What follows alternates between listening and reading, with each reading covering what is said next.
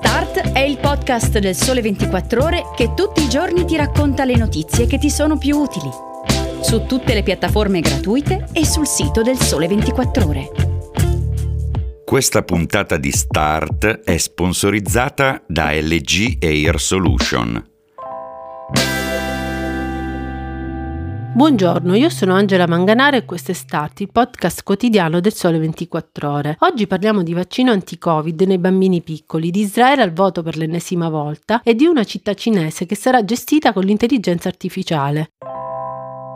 Iniziamo a parlare di Covid. Con una decisione attesa e prevista nel suo esito, la Food and Drug Administration ha dato il primo via libera, cioè l'autorizzazione di emergenza, ai vaccini di Pfizer e Moderna per i bambini di età compresa tra i 6 mesi e i 5 anni, scrive Agnese Codignola su 24 più del Sole 24 ore. L'approvazione è giunta dopo la presentazione da parte delle due aziende dei dati degli studi clinici di fase 3 che hanno mostrato un profilo di sicurezza del tutto rassicurante, guadagnandosi una promozione a pieni voti, ma per per quanto riguarda l'efficacia, la situazione è più articolata e restano diversi aspetti da chiarire. Se infatti le ultime varianti sembrano colpire con particolare accanimento proprio i bambini, è altrettanto vero che per i genitori decidere potrebbe non essere facile, perché questi vaccini non proteggono del tutto, come peraltro si è già osservato con i due vaccini cinesi a vettore virale. Inoltre, le due aziende che propongono entrambi un vaccino mRNA hanno optato per schemi molto diversi, ottenendo risultati non del tutto sovrapponibili e anche questo potrebbe complicare la decisione di pediatri e genitori. Il vaccino di Moderna, sperimentato su oltre 1700 bambini di età compresa tra i 6 e i 23 mesi e su 3000 bambini di età compresa tra 2 e 5 anni, è da somministrare in due dosi a distanza di un mese ed è un dosaggio pari a un quarto di quello usato per gli adulti, scrive Codignola. Gli effetti collaterali sono del tutto gestibili. In entrambe le fasce d'età si è avuto febbre nel 15% circa dei vaccinati, ma nessuna reazione grave a parte un caso di convulsioni febbrili. Quanto all'efficacia, i più piccoli sono stati protetti al 50,6% dalle forme sintomatiche, i più grandi al 36,8%. Percentuali appunto che potrebbero non convincere tutti i pediatri e gli infettivologi, alcuni dei quali ritengono siano troppo basse per giustificare campagne vaccinali di massa.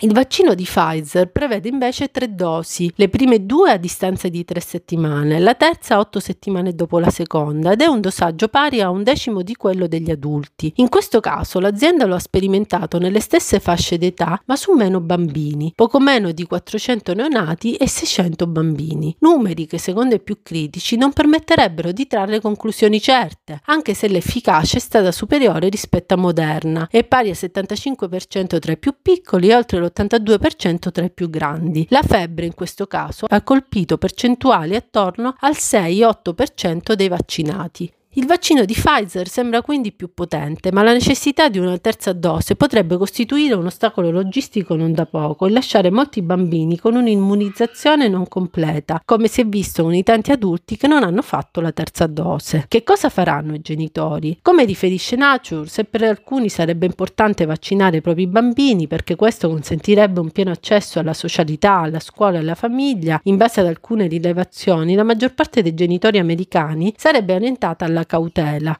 Si dividono tra coloro che non vaccinerebbero i propri bambini, circa uno su tre, e quasi il 40% che preferirebbe ulteriori dati.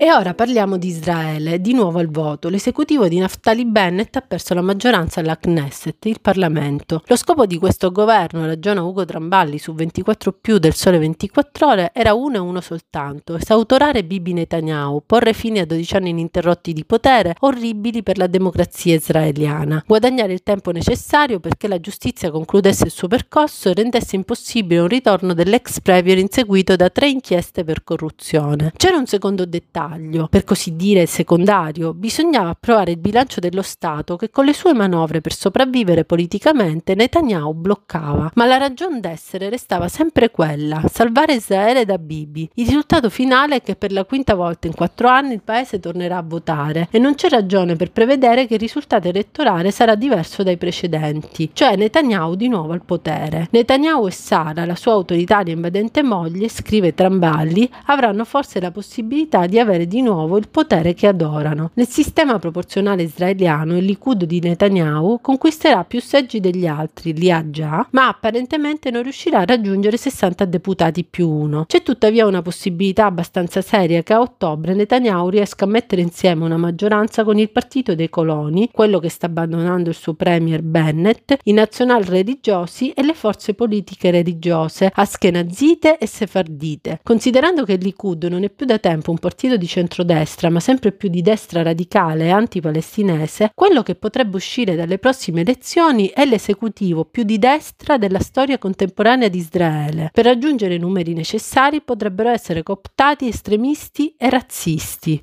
Date le sue profonde diversità, questo governo Bennett, ragiona ancora Tramballi, aveva deciso di congelare ogni negoziato sul futuro dei palestinesi, ma non l'occupazione sempre più brutale, dedicandosi al riavvicinamento di Israele con i paesi arabi della regione. È stato un successo, come anche l'attenzione all'economia. Naftali Bennett sarà ricordato come il primo premier della storia di Israele a portare la kippah, lo zucchetto rituale degli ebrei ortodossi. Yair Lapid, così, rimane l'ultima speranza del centro e della sinistra sinistra laici. Per un accordo fra gentiluomini con Bennett ricoprirà la carica di premier fino alle elezioni di ottobre. A metà luglio sarà lui a ricevere Joe Biden in visita ufficiale in Israele. Per il presidente americano sarà una consolazione di breve durata. Alla prossima occasione dovrà vedersela di nuovo con Bibi Netanyahu, l'israeliano che lui e Barack Obama hanno sempre calorosamente detestato, conclude Tramballi.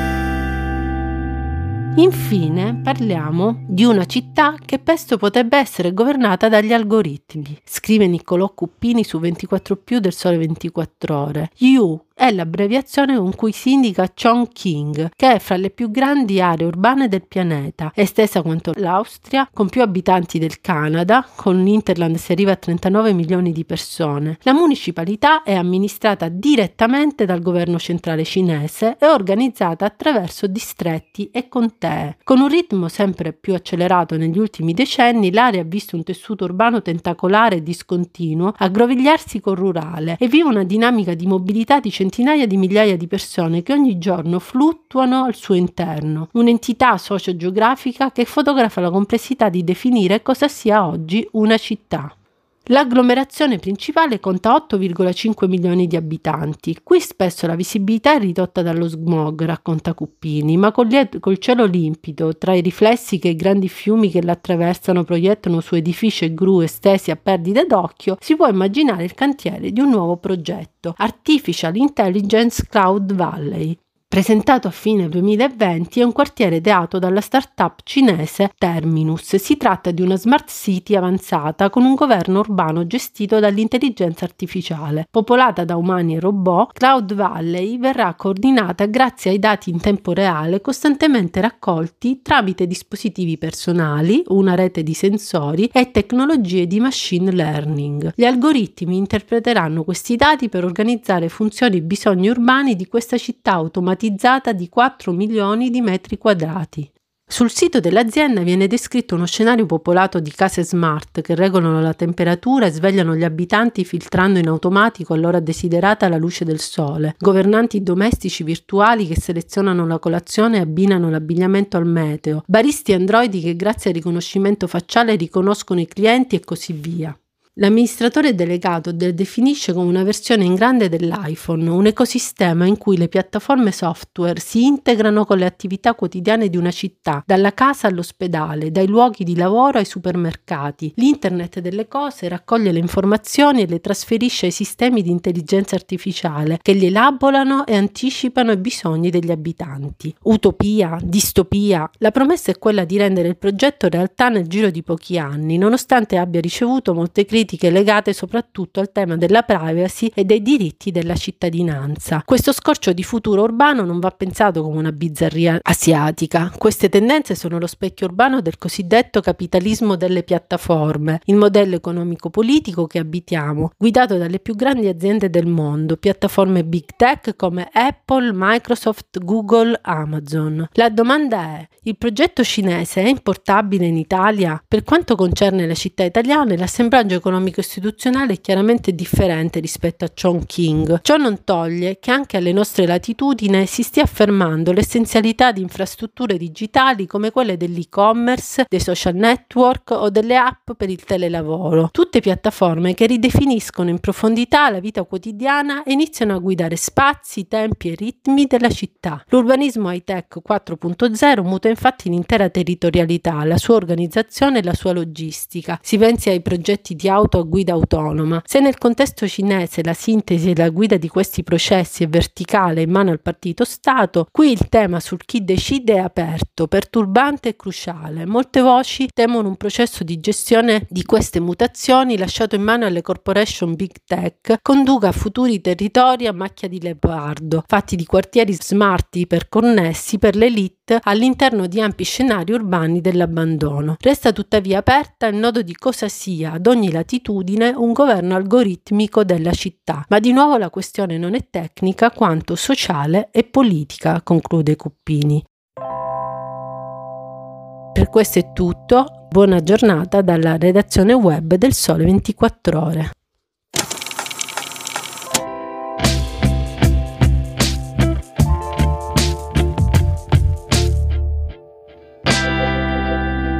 Questa puntata di Start è sponsorizzata da LG Air Solution.